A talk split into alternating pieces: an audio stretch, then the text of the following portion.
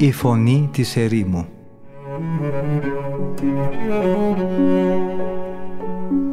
Συνομιλίες με τους Αγίους Πατέρες της ερήμου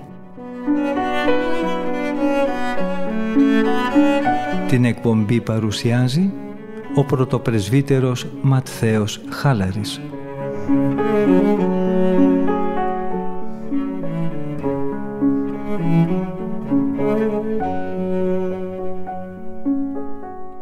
Αγαπητοί ακροατές και ακροάτριες, χαίρετε εν Κυρίω. Από τον φιλόξενο και φιλόθεο διαδικτυακό ραδιοφωνικό σταθμό της Πεμπτουσίας ακούτε την εκπομπή «Η Φωνή της Ερήμου» που επιμελείται και παρουσιάζει ο πρωτοπρεσβύτερος Ματθαίος Χάλαρης. Στη σημερινή μας εκπομπή θα συνεχίσουμε την πολύ ωφέλιμη κατήχηση του Αβάς Σερίνου σχετικά με τον κακοποιό πνευματικά ρόλο των δαιμόνων και πώς προσπαθούν με παντίους τρόπους να εχμαλωτήσουν την ψυχή του ανθρώπου. Στο πρώτο ερώτημα που θα δώσει απάντηση ο Αβασιρίνος είναι πώς οι δαίμονες προετοιμάζονται για να μπουν μέσα σε αυτούς που πρόκειται να τους κυριεύσουν. Είναι διαπιστωμένο, απαντά ο Αβασερίνος, ότι τα μυαρά πνεύματα δεν μπορούν να μπουν μέσα σε αυτούς που θέλουν να καταλάβουν αν δεν κυριαρχήσουν προηγουμένως στους λογισμούς και στις σκέψεις τους. Ξεκινούν την έφοδό τους με το να απογυμνώνουν τον άνθρωπο από το φόβο και τη μνήμη του Θεού και από την ύψη. Κατόπιν, όταν τον δουν πλέον αφοπλισμένο από τη Θεία Βοήθεια και προστασία, πέφτουν παράφορα επάνω του, σαν σε θύραμα, το οποίο μπορούν πλέον πιο εύκολα να σαγηνεύσουν και να το κάνουν κατοικία τους, χρησιμοποιώντας τον ως ιδιοκτησία, την οποία πλέον κατέχουν δικαιωματικά.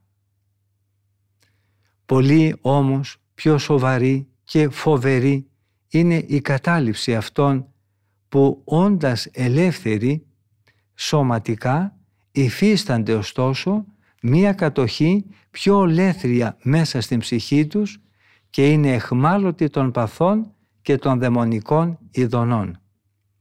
Ο Απόστολος Πέτρος αναφέρεται σε τέτοια δουλεία και λέει «Από ό,τι έχει ο άνθρωπος νικηθεί, σε αυτό και έχει υποδουλωθεί». Η συμφορά αυτών των ανθρώπων είναι πολύ πιο απελπιστική επειδή όντας υποχείριο των δαιμόνων δεν αντιλαμβάνονται ούτε καν τις εφόδους που αυτοί τους εξαπολύουν αλλά ούτε και την τυραννία που υφίστανται. Γνωρίζουμε ότι ακόμη και στους Αγίους συμβαίνει να παραδίδεται το σώμα τους στον σατανά ή να δοκιμάζονται υποφέροντας από βαριές αρρώστιες και για τα πιο ελαφρά λάθη τους. Αυτό συμβαίνει γιατί ο φιλάνθρωπος και πανικτήρμονας Θεός δεν θέλει να βρει σε αυτούς τη μεγάλη ημέρα της κρίσης ούτε το παραμικρό ψεγάδι, ούτε και την πιο μικρή κοιλίδα. Φροντίζει λοιπόν, σύμφωνα με το λόγο του προφήτη του, να καθαρίσει τη σκουριά των αμαρτιών τους, ώστε όπως το χρυσό ή το ασίμι που περνάει από το καμίνι, έτσι και αυτοί να περάσουν καθαροί και άμομοι και να λάμψουν στην μακάρια αιωνιότητα. Πάνω σε αυτό λέει ο προφήτης Ισαΐας «Θα σε βάλω στη φωτιά για να σε καθαρίσω και θα βγουν όλες οι προσμίξεις και μετά θα κληθείς πόλη δικαιοσύνης, Ισιών, πόλη που μένει πιστή στον Θεό». Και ο σοφός Σολομώντας επίσης λέει «Όπως δοκιμάζεται το ασίμι και το χρυσάφι στο καμίνι, έτσι δοκιμάζει ο Κύριος τους εκλεκτούς του και ο σοφός Σιράχ λέει «Με τη φωτιά δοκιμάζεται ο χρυσός και οι άνθρωποι γίνονται δεκτοί από τον Θεό όταν περάσουν από το καμίνι της ταπείνωσης». Τέλος, ο Απόστολος Παύλος λέει διότι ο Κύριος εκείνον που αγαπάει τον διαπαιδαγωγεί και μαστιγώνει όποιον παραδέχεται για παιδί του. Αυτός ο προφήτης, ανοίγουμε μία παρένθεση, εδώ ο Αβάς Σερίνος αναφέρεται στον προφήτη που έχει την σχετική ιστορία και την περιπέτειά του το βιβλίο της Τρίτης Βασιλειών 13ο κεφάλαιο και είναι ή ο προφήτης Ιωήλ, όχι ο μεγάλος προφήτης Ιωήλ, σύμφωνα με το β παραλυπωμένων ή ο Ιωάβ, όπως λένε μερικοί συναξαριστές. Κλείνει η παρένθεση. Αυτός λοιπόν ο άνθρωπος του Θεού για τον οποίο μιλάει το τρίτο βιβλίο των βασιλειών μας είναι ένα σαφέστατο παράδειγμα. Αυτός διέπραξε ένα μόνο σφάλμα ανυπακοής και μάλιστα αυτό δεν έγινε από ιστεροβουλία ή από κακή πρόθεση, αλλά επειδή παρασύρθηκε από κάποιον άλλον. Πρόκειται για τον ψευδοπροφήτη Ενβέ. Παρά τα αυτά, έπεσε αμέσως θύμα ενός λιονταριού που τον κατασπάραξε. Η Αγία Γραφή λέει γι' αυτόν «Αυτός ο άνθρωπος του Θεού που παρήκουσε το λόγο του Κυρίου. Γι' αυτό ο Κύριος σύμφωνα με το λόγο που του είχε πει τον παρέδωσε στο λιοντάρι που τον κατασπάραξε. Αλλά υπάρχει κάτι σε αυτό το γεγονός το οποίο μας δείχνει ολοφάνερα ότι το πάθημα του προφήτη συνέβη για να καθαριστεί η αμαρτία που μόλις διαπράχθηκε από Αυτόν και για να σβηστεί το σφάλμα που έγινε σε μια στιγμή προσεξίας. Ταυτόχρονα το γεγονός αυτό φανερώνει την αξία και τη δικαιοσύνη του προφήτη. Συνεκτιμώντας όλα αυτά τα δεδομένα, του επέβαλε ο Θεός μια πρόσκαιρη τιμωρία, τον παρέδωσε δηλαδή στο σωματικό θάνατο. Το λιοντάρι όμως, αφού κατασπάραξε τον προφήτη, ηρέμησε και εγκρατεύτηκε και δεν τόλμησε παρά τη βουλημία του να αγγίξει το νεκρό και εγκαταλειμμένο σώμα του προφήτη. Ένα άλλο γεγονός, το οποίο δείχνει πολύ καθαρά την ίδια αλήθεια, συνέβη στις μέρες μας, λέγει ο Αβάς Ερήνος, με πρωταγωνιστές τον Αβά Παύλο και τον Αβά Μωυσή. Ο πρώτος, ο Αβάς Μωυσής, κατοικούσε σε μια περιοχή της ερήμου που ονομάζεται Κάλαμος. Ο άλλος, ο Αβάς Παύλος, ζούσε στην έρημο που γειτόνευε με την πόλη Πανεφό. Αυτή η έρημος έχει δημιουργηθεί τα τελευταία χρόνια από πλημμύρες νερών που είναι πολύ αλμυρά. Κάθε φορά που φυσούσε βόρειος άνεμος, το νερό που παρασυρώταν από τις μικρές λίμνες απλωνόταν σε όλα τα γύρω εδάφη και κάλυπτε όλη την επιφάνεια της περιοχής, έτσι ώστε τα παλιά κεφαλοχώρια πρόβαλαν ανάμεσα στα νερά σαν νησιά. Ο Αβάς Παύλος λοιπόν μέσα στη γαλήνη και στη σιγή της ερημιάς είχε φτάσει σε τέτοιο υψηλό βαθμό καθαρότητας καρδιάς ώστε δεν ανεχόταν όχι μόνο τη θέα ενός γυναικείου προσώπου αλλά δεν ήθελε να βλέπει ούτε καν και αυτά τα γυναικεία ενδύματα. Μια μέρα λοιπόν πήγαινε μαζί με τον Αβά Αρχίβιο στο κελί ενός άλλου γέροντα ο οποίος ζούσε όπως και αυτός στην έρημο της Πανεφό και στο δρόμο συνάντησαν μια γυναίκα. Ο Αβάς Παύλος ταράχτηκε τόσο ώστε με μιας εγκατέλειψε ξαφνικά το καθήκον της αγάπης που τον έκανε να επιχειρήσει αυτή την επίσκεψη, πήρε στροφή και έφυγε τρέχοντας πίσω προς το κελί του. Έτρεχε ασταμάτητα και πιο γρήγορα από ό,τι θα έτρεχε αν είχε δει ένα λιοντάρι ή ένα τεράστιο δράκοντα. Μάταια ο Αβάς Αρχίβιος τον φώναζε να γυρίσει πίσω.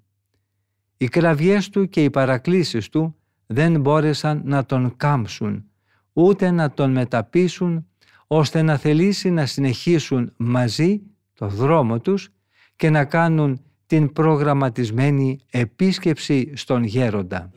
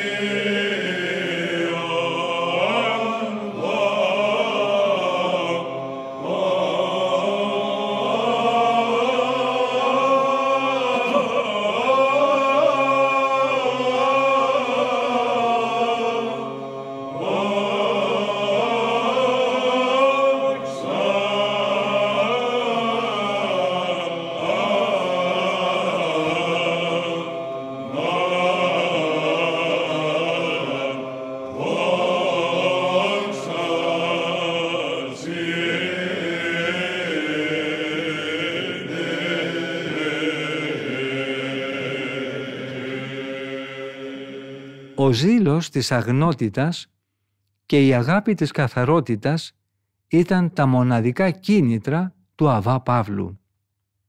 Η αντίδραση του όμως δεν ήταν αποτέλεσμα θεογνωσίας και ασφαλώς ξεπερνούσε τα όρια της νύψης και της σιωπής.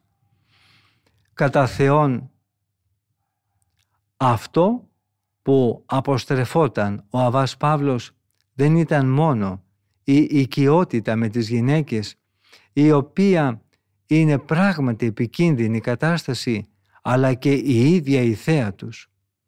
Η τιμωρία λοιπόν έφτασε στον Αβά Παύλο άμεσα. Παρέλυσε όλο του το σώμα και έμεινε εντελώς ακίνητος. Ούτε ένα από τα μέλη του δεν ήταν ικανό να εκπληρώσει τη λειτουργία του. Τα πόδια και τα χέρια του αρνούνταν να του προσφέρουν την οποιαδήποτε υπηρεσία. Η γλώσσα του παρέμεινε ακίνητη μέσα στο βουβό του στόμα. Η αίσθηση της ακοής σφραγίστηκε και αυτή με τη σειρά της. Ακίνητος πλέον ο Αβάς Παύλος και χωρίς να αισθάνεται τίποτα απολύτως είχε χάσει κάθε τι ανθρώπινο εκτός από την μορφή του. Είχε μάλιστα τόσο αποδυναμωθεί ώστε οι περιποιήσεις των μοναχών δεν επαρκούσαν πλέον για να ανακουφίσουν την ταλαιπωρία του. Ήταν λοιπόν απαραίτητες οι επιμελημένες φροντίδες μιας γυναίκας. Τον μετέφεραν τότε σε ένα γυναικείο μοναστήρι και εκεί οι μοναχές τον περιποιούνταν, τον τάιζαν και τον φρόντιζαν σε όλα, εφόσον ο ίδιος δεν μπορούσε ούτε καν με κάποιο νεύμα να δώσει να καταλάβουν τι θα ήθελε. Κατά αυτόν τον τρόπο έζησε ο Αβάς Παύλος γύρω στα τέσσερα χρόνια, δηλαδή μέχρι το τέλος της ζωής του. Ωστόσο, ενώ η αρρώστια είχε παραλύσει όλα του τα μέλη και τους είχε αφαιρέσει κάθε κινητικότητα, μια θαυματουργική δύναμη έβγαινε από τον Αβά Παύλο και μάλιστα τόσο μεγάλη ώστε το λάδι που είχε έρθει σε επαφή με το σώμα του ή μάλλον με το πτώμα του θεράπευε αμέσως άλλους ασθενείς που χρήονταν με αυτό.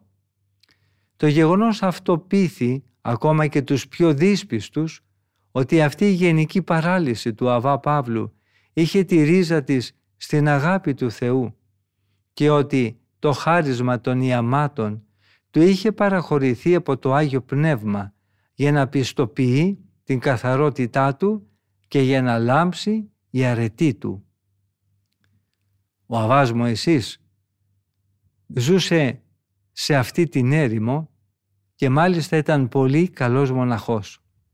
Αυτός λοιπόν σε μια συζήτησή του με τον Αβά Μακάριο είχε εκφράσει τη γνώμη του με κάποια οξύτητα και βιασύνη.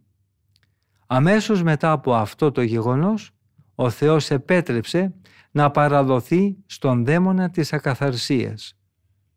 Ο Αβάς Μακάριος όμως, τον οποίο είχε προσβάλει με το λόγο του ο Αβάς Μωυσής, άρχισε αμέσως να προσεύχεται για αυτόν με θέρμη και ένταση. Με τις πρώτες κιόλας λέξεις της προσευχής, το κακό πνεύμα τράπηκε σε φυγή και ο Αβάς Μωυσής ελευθερώθηκε από αυτό. Η ταχύτητα της θεραπείας του Αβά Μωυσή και η θαυματουργική επίδραση της προσευχής του Αβά Μακαρίου μας βεβαιώνουν ότι ο Κύριος επέτρεψε αυτή την ταλαιπωρία του Αβά Μωυσή για να τον οδηγήσει στη μετάνοια. Η ίαση εξάλλου έγινε με την ευχή του Αβά Μακαρίου, τον οποίο εκείνος είχε προσβάλει με την απρεπή συμπεριφορά του. Έτσι, ο Αβάς Μωυσής κατάλαβε το λάθος του, μετανόησε και έλαβε από τον Θεό και από τον Αβά Μακάριο τη συγχώρηση και αμέσως καθαρίστηκε από τις κοιλίδες της αμαρτίας που του είχε προσάψει η απρεπής συμπεριφορά του. Μπορούμε από αυτό να συμπεράνουμε, συνεχίζει ο Αβάς Ερήνος, ότι δεν πρέπει να αποστρεφόμαστε ούτε να περιφρονούμε εκείνους που βλέπουμε ότι βασανίζονται από διάφορες δοκιμασίες ή ότι είναι παραδομένοι σε πονηρά πνεύματα. Πρέπει να πιστεύουμε ακράδαντα ότι κανείς δεν πειράζεται από τους δαίμονες χωρίς την παραχώρηση του Θεού και επιπλέον πως οτιδήποτε προέρχεται από τον Θεό το οποίο προς στιγμή μας φαίνεται θλιβερό ή δυσάρεστο μας έχει σταλεί οπωσδήποτε από ένα φιλάνθρωπο πατέρα και από τον πιο φιλεύσπλαχνο γιατρό. Και αυτό αποκλειστικά και μόνο για την ωφέλειά μας. Καθένας που βρίσκεται σε μια τέτοια κατάσταση είναι σαν το παιδί που οδηγείται στον παιδαγωγό και που ταπεινώνεται προκειμένου αυτό να φτάσει μια μέρα στο κατόφλι της άλλης ζωής τελείως καθαρό. Παραδίνεται δηλαδή για λίγο στον σατανά, όπως λέει ο Απόστολος, για να τιμωρηθεί και για να κολλαστεί σκληρά το σώμα τους, ώστε να σωθεί έτσι η ψυχή τους κατά την ημέρα της Δευτέρας παρουσίας του Κυρίου μας Ιησού Χριστού. Ερωτά ο πατήρ Γερμανός. Στον τόπο μας περιφρονούν τους δαιμονισμένους και τους φοβούνται και τους παιδεότερο τους κρατούν μακριά από τη Θεία Κοινωνία του σώματος και του αίματος του Κυρίου κατά τον λόγο του Ευαγγελίου. Μη δίνετε το Άγιο στα σκυλιά και μη ρίχνετε μπροστά στους χείρους τα μαργαριτάρια σας. Γιατί λοιπόν τους συμπεριφέρονται με αυτόν τον τρόπο αν πράγματι ο Θεός επιτρέπει να δοκιμάζονται για το καλό τους ώστε έτσι να εξαγνιστούν και απαντά ο Αβάς Ερήνος. Αν γνωρίζουμε ή μάλλον αν πιστεύουμε όπως είπα και πριν ότι όλα τα παραχωρεί ο Θεός και ότι όλα αποβλέπουν στο καλό των ψυχών μας, όχι μόνο δεν θα περιφρονούσαμε τους δαιμονισμένους, αλλά και δεν θα πάβαμε να προσευχόμαστε για αυτούς που είναι μέλη του σώματος του Χριστού. Πρέπει να τους συμπονούμε για την κατάστασή τους με όλη μας την καρδιά και να τους εκδηλώνουμε το ενδιαφέρον μας με ανεπιφύλακτη τρυφερότητα. Διότι, γράφει ο Απόστολος Παύλος, αν ένα μέλος πάσχει, συμπάσχουν όλα τα μέλη. Επειδή λοιπόν είναι και αυτοί μέλη του σώματός μας, δεν μπορούμε να τελειωθούμε χωρίς αυτούς, όπως ακριβώς και οι Άγιοι, που έζησαν πριν από μας, δεν μπόρεσαν να επιτύχουν χωρίς εμάς την πραγματοποίηση της υπόσχεσης του Θεού. Λέγει για αυτούς ο Απόστολος Παύλος «Αν και είχαν καλή μαρτυρία για την πίστη τους, δεν έλαβαν ό,τι τους είχε υποσχεθεί ο Θεός, διότι ο Θεός προέβλεψε για μας κάτι καλύτερο για να μην φτάσουν αυτοί στην τελειότητα χωρίς εμάς. Όσον αφορά τη Θεία Κοινωνία, δεν θυμάμαι να τους έχει ποτέ απαγορευτεί από την Εκκλησία. Αντίθετα, έχω τη γνώμη, συνεχίζει ο Αβάς Ερήνος, ότι όσοι βρίσκονται κάτω από δαιμονική κυριαρχία θα πρέπει να κοινωνούν αν είναι δυνατόν κάθε μέρα. Ο Ευαγγελικός Λόγος μη δίνετε τα Άγια στα σκυλιά και μη ρίχνετε μπροστά στους χείρους τα μαργαριτάρια σας δεν έχει εδώ την έννοια που εσείς εντελώς λανθασμένα του δώσατε. Η Αγία Κοινωνία δεν θα χρησιμεύσει σαν τροφή για τον δαίμονα, αλλά θα καθαρίσει και θα προφυλάξει ταυτόχρονα και το σώμα και την ψυχή του δαιμονισμένου. Όταν ο δαιμονισμένος δεχτεί τη Θεία Κοινωνία, τότε αυτή γίνεται για το πονηρό πνεύμα που κατοικεί μέσα στον άνθρωπο ή που πασχίζει να κρυφθεί μέσα του φωτιά που το καίει και το αναγκάζει να φύγει. Είδαμε πρόσφατα να θεραπεύεται έτσι και ο Αβάς Ανδρώνικος και πολλοί άλλοι.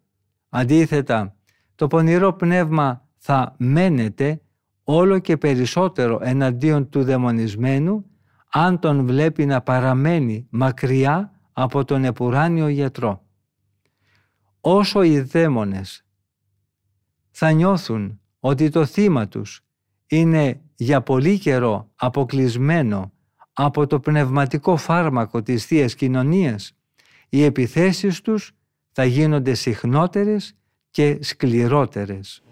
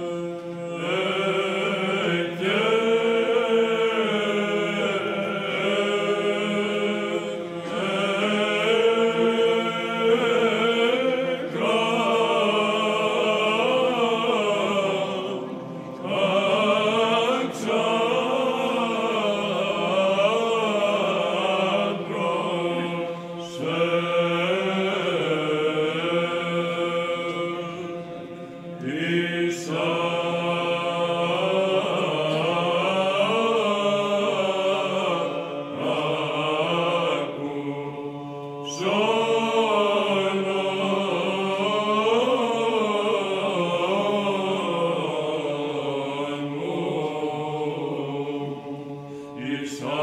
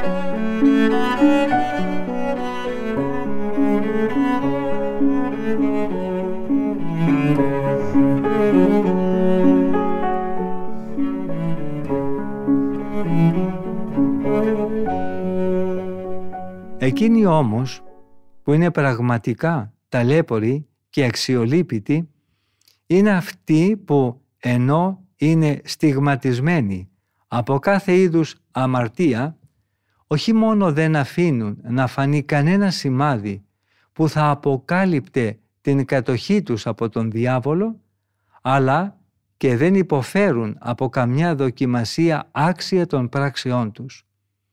Αυτό συμβαίνει γιατί εκείνοι είναι ανάξιοι για να δεχθούν αυτό το ταχύτατο και αποτελεσματικό φάρμακο που προσφέρεται σε αυτή τη ζωή. Αυτοί, ανάλογα με τη σκληρότητα και την αμετανοησία της καρδιάς τους, οι οποίες δεν καθαρίζονται με τις τιμωρίες της παρούσας ζωής, μαζεύουν κατά του εαυτού τους θησαυρούς οργής, που θα εξαπολυθούν εναντίον τους κατά την ημέρα εκείνη, κατά την οποία θα ξεσπάσει η Θεία Οργή και θα αποκαλυφθεί η δίκαιη κρίση του Θεού. Η μέρα κατά την οποία το σκουλίκι που θα τους κατατρώει δεν θα έχει τέλος και η φωτιά που θα τους κατακαίει δεν θα σβήσει ποτέ. Αλλά και ο προφήτης που προβληματίστηκε από το γεγονός ότι οι Άγιοι δοκιμάζονται από συμφορές και θλίψεις, ενώ οι αμαρτωλοί αντίθετα βαδίζουν μέχρι το τέλος της ζωής τους, χωρίς να δοκιμάσουν το μαστίγιο της ταπείνωσης και μάλιστα πολλές φορές ζουν μέσα στην αυθονία όλων των αγαθών και απολαμβάνουν τιμές και δόξες, κραυγάζει με έντονο τρόπο, χωρίς να μπορεί πλέον να συγκρατήσει την απορία του. Σε μένα όμως παραλίγο να σαλευθούν τα πόδια μου, λέγει ο προφήτης. Παραλίγο τα βήματα της ζωής μου να φύγουν από το δρόμο του Κυρίου. Γιατί καταλήφθηκα από ζήλια κατά των παρανόμων, επειδή έβλεπα την ευημερία των αμαρτωλών ανθρώπων. Γιατί έβλεπα ότι δεν υπάρχει μεγάλη αγωνία και πολλή κακοπάθεια κατά το θάνατό τους και ότι δεν κρατάει πολύ θλίψη που τυχόν τους μαστίζει κατά τη διάρκεια της ζωής τους.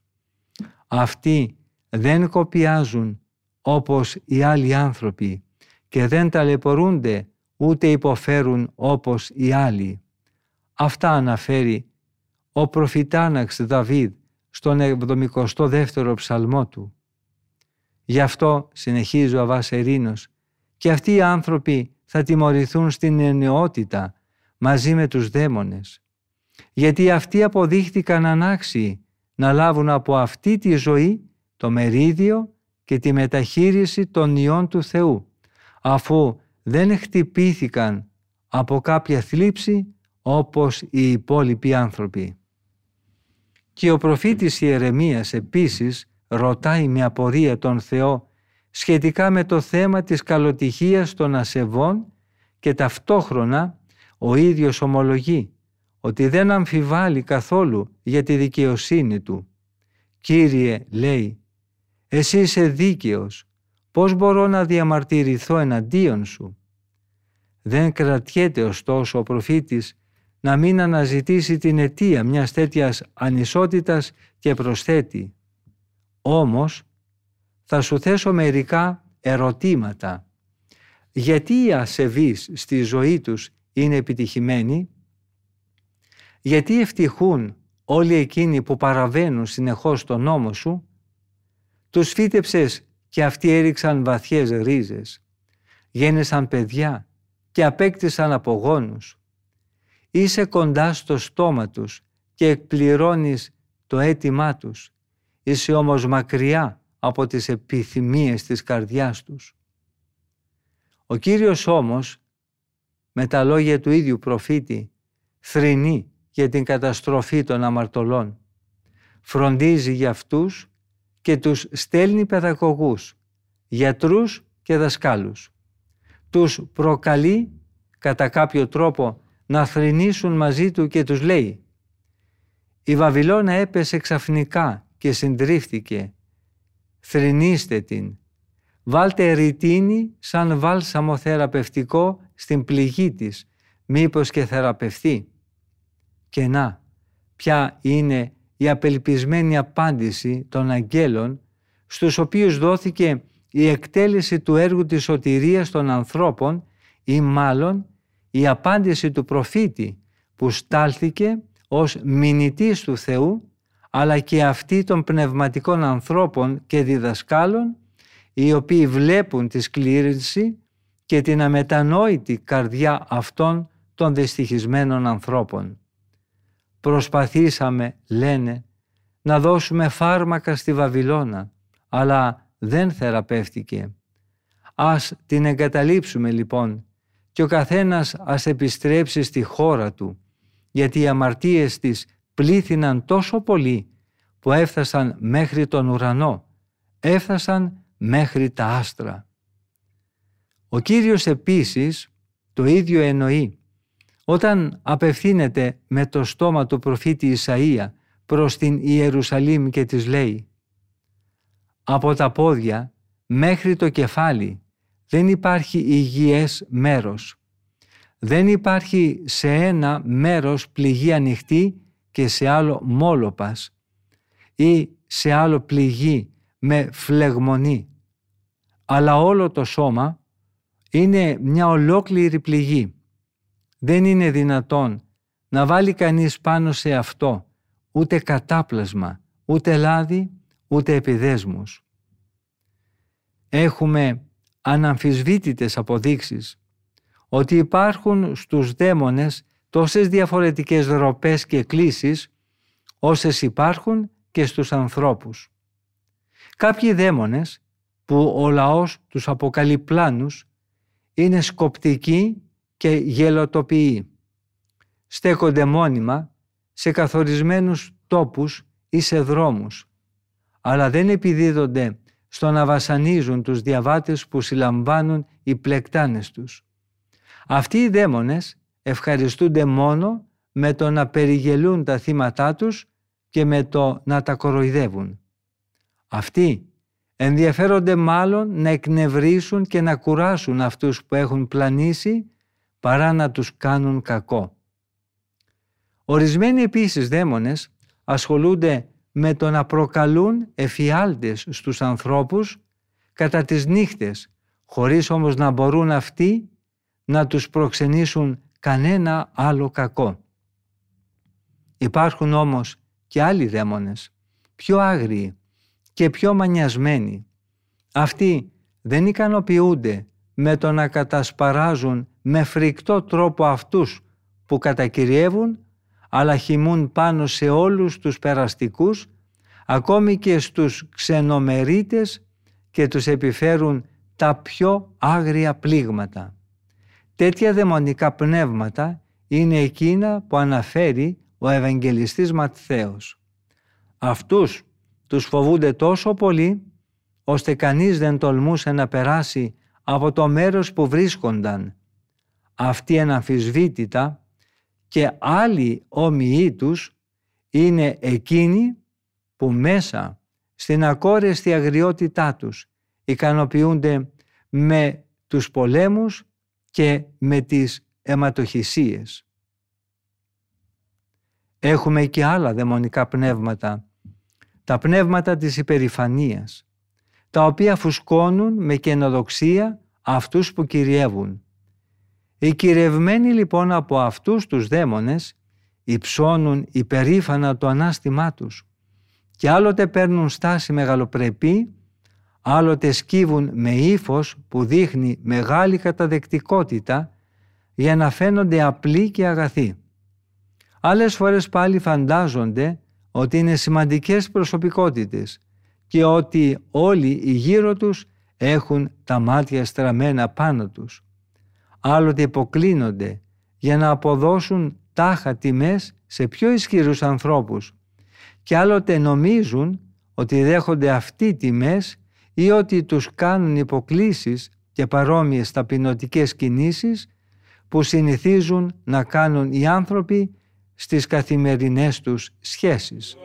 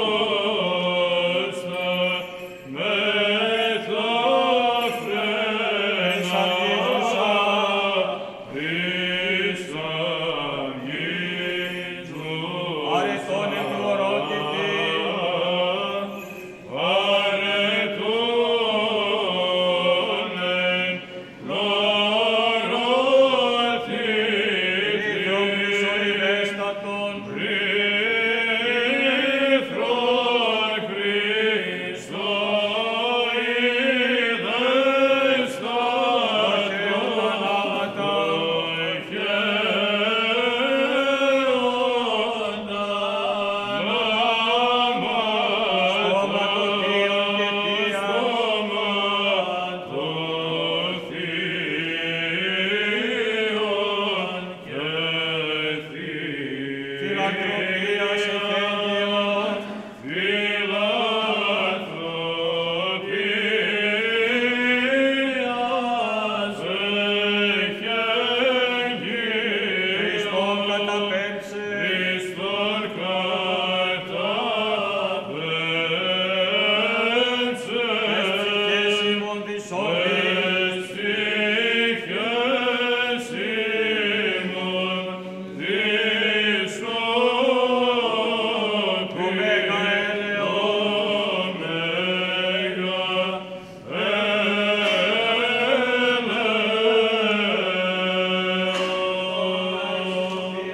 Βρήκαμε επίσης μέσα στα κακά πνεύματα και εκείνα που όχι μόνο αγαπούν το ψέμα, αλλά και οθούν τα θύματά τους στην βλασφημία. Αυτό μπορώ και εγώ, λέγει ο Αβάς Ερήνος, να το επιβεβαιώσω. Έχω ακούσει με τα αυτιά μου ένα δαίμονα να ομολογεί ξεκάθαρα ότι είχε χρησιμοποιήσει τον Άριο και τον Ευνόμιο για να ενσπείρει στην Εκκλησία ανίερες και αιρετικές δοξασίες. Διαβάζουμε επίσης στο βιβλίο των βασιλιών ότι κάποιος από αυτούς καυχόταν για παρόμοια πράγματα και έλεγε «Θα φύγω από εδώ και θα γίνω πνεύμα ψεύτικης προφητείας στο στόμα όλων των ψευδοπροφητών». Αυτή ακριβώς την κατηγορία των δαιμόνων είχε στο νου του και ο Απόστολος όταν επιτιμούσε εκείνους που αφήνονται να εξαπατηθούν από αυτούς τους δαίμονες και τους έλεγε θα προσέχουν σε πνεύματα πλάνης και σε δαιμονικές διδασκαλίες, σε ανθρώπους που ψευδολογούν με υποκρισία. Οι Ευαγγελιστές επίσης επισημαίνουν την ύπαρξη και άλλων δαιμονικών πραγμάτων όπως είναι τα κουφά και τα άλαλα. Ο δε προφήτης Οσιέ μας λέει ότι υπάρχουν τα πνεύματα της ακολασίας και της πορνείας. Πλανήθηκαν, λέει, από πνεύμα πορνείας και απομακρύθηκαν από τον Θεό τους. Η Αγία Γραφή εξάλλου αναφέρει ότι υπάρχουν δαιμόνια νυχτερινά δαιμόνια της ημέρας και δαιμόνια μεσημβρινά. Δεν θα φοβηθείς, λέει, από κίνδυνο που σου συμβαίνει τη νύχτα, ούτε από βέλους που ρίχνεται εναντίον σου κατά την ημέρα.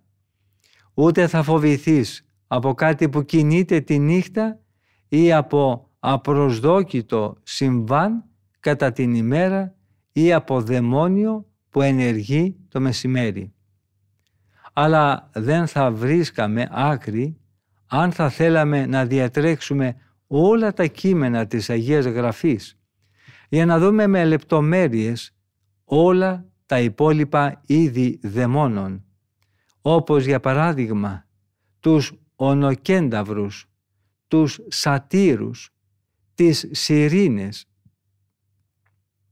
τις κουκουβάγες, τις στρουθοκαμήλους, τις λάμιες και τους ακανθόχειρους που αναφέρει ο προφήτης Ισαΐας στο 13ο κεφάλαιο του βιβλίου του.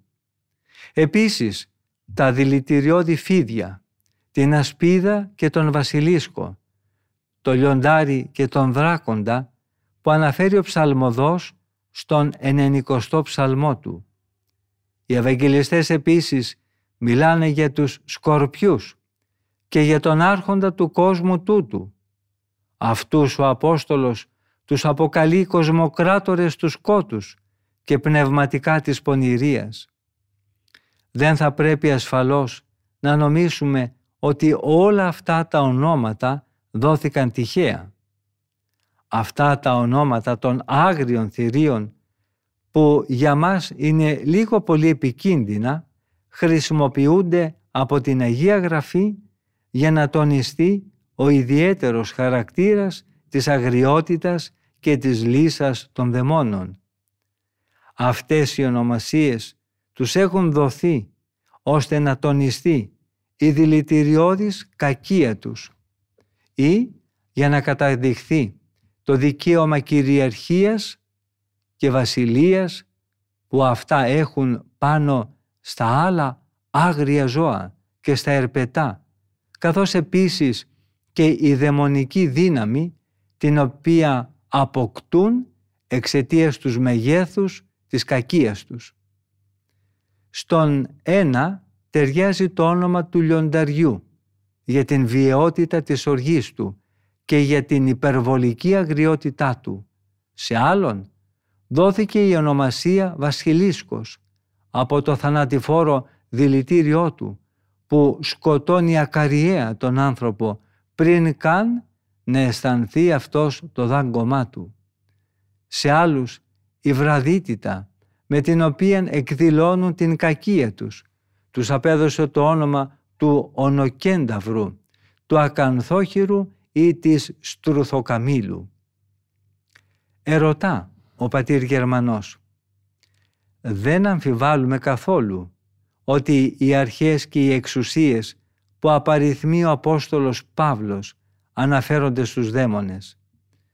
Γράφει στην προσεφεσίους επιστολή του «Γιατί δεν κάνουμε πάλι προς σάρκα και αίμα, αλλά η πάλι μας είναι προς τις αρχές, προς τις εξουσίες, προς τους κοσμοκράτορες τους σκοτεινού τούτου κόσμου, προς τα πονηρά πνεύματα που είναι στους ουρανούς. Θα θέλαμε όμως να μάθουμε, συνεχίζει την ερώτησή του ο πατήρ Γερμανός, την προέλευση της τόσο μεγάλης ποικιλίας τους και πώς γεννήθηκαν τόσοι πολυάριθμοι βαθμοί κακίας. Έχουν δηλαδή λάβει αυτοί οι δαίμονες από τη γέννησή τους τη θέση που τώρα κατέχουν και είναι στρατευμένοι κατά κάποιο τρόπο για να ενεργούν με το συγκεκριμένο αυτό βαθμό κακίας. Απαντά ο Αβάς Ερήνος. Οι ερωτήσεις σας, γέροντα, μας έκλεψαν με τόσο ανεπαίσθητο τρόπο όλο το χρόνο της νυχτερινής ανάπαυσης. Έφτασαν τα χαράματα και εμείς δεν νιώθουμε καθόλου τον ερχομό της αυγής. Αντίθετα, όλα μας παρακινούν να συνεχίσουμε μέχρι την ανατολή του ήλιου τη συζήτηση, από την οποία δεν μπορούμε να χορτάσουμε πνευματικά. Το ερώτημα όμως που μόλις θέσατε θα μας οδηγήσει, αν αρχίσουμε τώρα να το εξετάζουμε σε έναν αχανή και απίθμενο ωκεανό προβλημάτων, τον οποίο ο περιορισμένος χρόνος δεν θα μας επέτρεπε να διασχίσουμε. Μου φαίνεται λοιπόν πιο λογικό να αφήσουμε αυτό το θέμα για να το συζητήσουμε την ερχόμενη νύχτα. Θα μπορέσουμε έτσι να το αναπτύξουμε εκτενέστερα και θα πάρω και εγώ ο ίδιος περισσότερη χαρά και πνευματική ωφέλεια από τη νέα αυτή επικοινωνία μας. Επιπλέον θα έχουμε περισσότερο χρόνο ώστε με τη χάρη του Παναγίου Πνεύματος να εξετάσουμε το θέμα από όλες τις πλευρές του. Ας αναπαυθούμε λοιπόν για λίγο ώστε να αποτινάξουμε την υπνηλία που καθώς προσεγγίζει η μέρα αρχίζει να βαραίνει όλο και περισσότερο τα βλέφαρά μας. Στη συνέχεια θα πάμε μαζί στην Εκκλησία, εφόσον αυτό απαιτεί το τυπικό της Κυριακής.